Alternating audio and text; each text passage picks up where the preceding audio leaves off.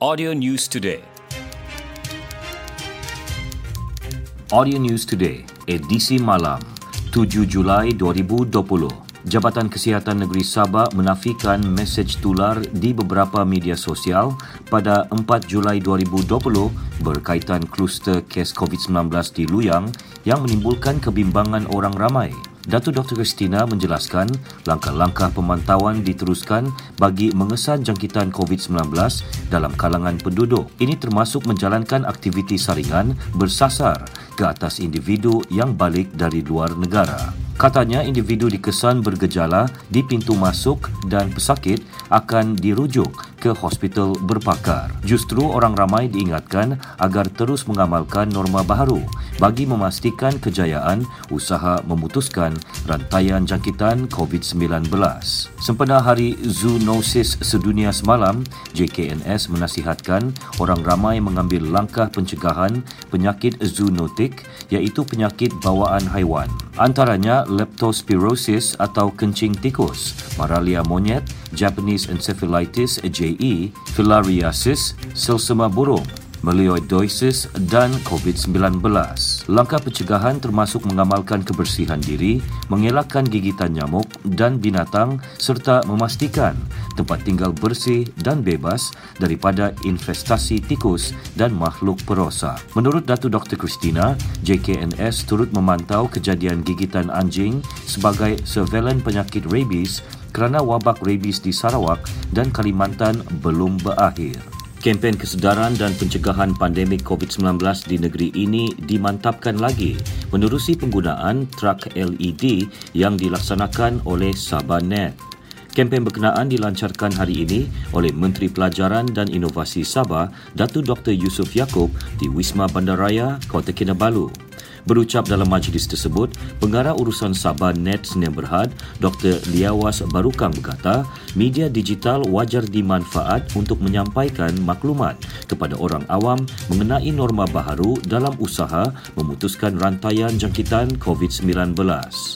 Penggunaan trak paparan LED itu juga dilihat kaedah berkesan untuk menyampaikan maklumat berkaitan COVID-19 di kawasan tumpuan ramai seperti pasar, bank dan pusat beli belah. Trak paparan LED itu bergerak ke 12 lokasi bermula hari ini. Ia meliputi Kota Kinabalu, Putatan Simpang UMS, Penampang, Tanjung Aru, Sembulan, Papar, Beaufort, Sipitang, Tuaran, Kota Belud dan Inanam bermula jam 9 pagi hingga 9 malam. Ia antara lain memaparkan maklumat mengenai Perintah Kawalan Pergerakan Pemulihan PKPP serta peraturan pencegahan dan pengawalan penyakit berjangkit. Warga Tentera Laut Diraja Malaysia TLDM perlu mengekalkan tahap kompetensi tinggi dan sentiasa bersiap siaga bagi menghadapi sebarang krisis luar jangka yang memerlukan campur tangan ketenteraan. Panglima Tentera Laut Laksamana Tan Sri Muhammad Rizal Muhammad Sani berkata, anggota TLDM telah diamanahkan untuk mengoperasikan aset strategik negara serta menjadi teras kekuatan Angkatan Kapal Selam TLDM. Beliau berkata demikian dalam majlis pemakaian lencana kepakaran kapal selam kepada 20 pelatih kursus kepakaran kapal selam tahap 1 TLDM di Pusat Latihan Kapal Selam Sepanggar, Kota Kinabalu. Mereka terdiri tujuh pegawai dan 13 anggota yang berjaya menamatkan latihan selama 21 bulan. Angkatan Kapal Selam TLDM berjaya melahirkan 67 anggota dengan kepakaran kapal selam peringkat lanjutan dan peringkat tertinggi sejak pusat latihan kapal selam ditubuhkan 10 tahun lalu. Dalam perkembangan lain, Tan Sri Muhammad Rizal berkata, TLDM bakal melancarkan enam buah drone baru dalam usaha meningkatkan lagi tahap penguatkuasaan TLDM di perairan negara. Sesi persekolahan kelas Al-Quran dan Fardu Ain Kafa di bawah Jabatan Kemajuan Islam Malaysia JAKIM akan dibuka semula mulai 8 Ogos ini. Pengarah Jakim Sabah, Nur Jeli Dais berkata, keputusan itu dibuat Majlis Pengurusan Kafa Persekutuan dalam mesyuaratnya pagi tadi. Katanya semua kafa di seluruh negeri ini, katanya semua kafa di seluruh negeri ini sudah bersiap sedia untuk beroperasi dalam norma baru sekaligus mematuhi prosedur operasi standard SOP yang ditetapkan Kementerian Kesihatan Malaysia KKM. Nur Jeli berkata demikian kepada pemberita ketika mengadakan lawatan ke Kafa Baitul Farihin, Kampung Kongsi 8, Tawau. Katanya beberapa perubahan akan dibuat bagi melancarkan proses pengajaran dan pembelajaran termasuk beroperasi dua sesi bagi kelas yang memiliki murid melebihi 30 orang. Kelas KAFA yang dibuka tiga hari seminggu mempunyai 51,000 murid, 2,026 guru dan 950 kelas di seluruh negeri seorang wanita bukan warga negara dihadapkan ke Mahkamah Magistrat Kota Kinabalu hari ini atas pertuduhan menggunakan kad pengenalan diri palsu. Tertuduh Rowena Lenado, 38 tahun, bagaimanapun mengaku tidak bersalah selepas kertas pertuduhan dibacakan di hadapan Hakim Stephanie Sharon Abbey.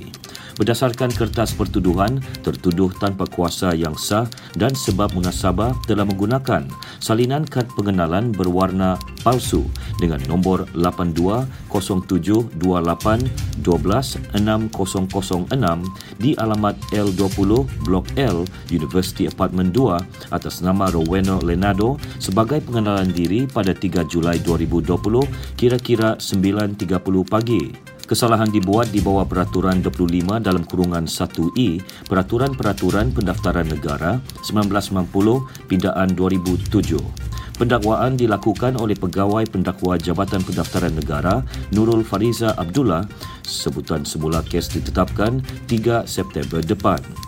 Sementara itu dalam kes perasingan seorang lelaki tempatan dijatuhkan hukuman penjara 14 hari dan denda RM1,000 kerana mencuri sebuah televisyen di sebuah pasaraya di Putatan 17 Februari lalu.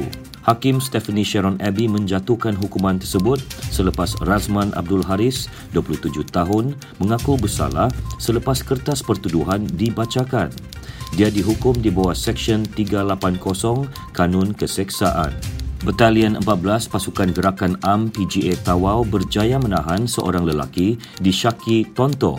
Rokok sedudup di sebuah premis tidak bernombor di industri Lorong Sri Aman Batu 3 Tawau Ahad lepas turut dirampas lebih 239,000 bungkus rokok dengan anggaran nilai cukai hampir 3.4 juta ringgit. Pegawai Pemerintah Batalion 14 PGA Tawau, Superintendent Muhammad Yaakob Murad dalam kenyataan media berkata, lelaki warga Filipina itu ditangkap kira-kira 4.30 pagi menerusi operasi benteng COVID. Ia susulan penangkapan seorang lelaki berumur 38 tahun yang dikesan mencurigakan ketika sedang mengawal pergerakan keluar masuk kenderaan di laluan berkenaan. Menurut Superintendent Muhammad Yaakob, sebuah premis tidak berpenghuni ditemui di sekitar kawasan tersebut dengan pagar hadapan berkunci, manakala pintu belakang terbuka. Pemeriksaan lanjut di dalam premis itu menemui beberapa kotak mengandungi 239,700 bungkus rokok pelbagai jenama dan sebuah van di Syaki digunakan bagi menghantar rokok seludup untuk pasaran dalam dan luar Tawau. Kes disiasat di bawah Seksyen 135 dalam kurungan 1D Akta Kastam 1967. Semua kelas Al-Quran dan Fardu Ain Kafa Seliaan Jabatan Kemajuan Islam Malaysia JAKIM sudah bersiap sedia untuk beroperasi dalam normal baharu sekaligus mematuhi prosedur operasi standard SOP yang ditetapkan pihak berkuasa. Pengarah JAKIM Sabah Nur Jeli Dais berkata pihaknya akan memastikan bukan sahaja para guru tetapi juga murid patuh arahan dan SOP dikeluarkan. Nur Jeli berkata demikian kepada pemberita ketika mengadakan lawatan ke Kafa Baitul Farihin, Kampung Kongsi 8, Tawau. Katanya beberapa perubahan akan dibuat bagi melancarkan proses pengajaran dan pembelajaran termasuk beroperasi dua sesi bagi kelas yang memiliki murid melebihi 30 orang. Kelas kafa yang dibuka tiga hari seminggu mempunyai 51,000 murid, 2,026 guru dan 950 kelas di seluruh negeri. Sekian berita Audio News Today disampaikan Konstantin Palawan. Audio News Today diterbitkan Il Communications dan diedarkan dengan kerjasama Sabah Info. Ikuti lebih banyak berita di Telegram t.me slash Sabah Audio News Today.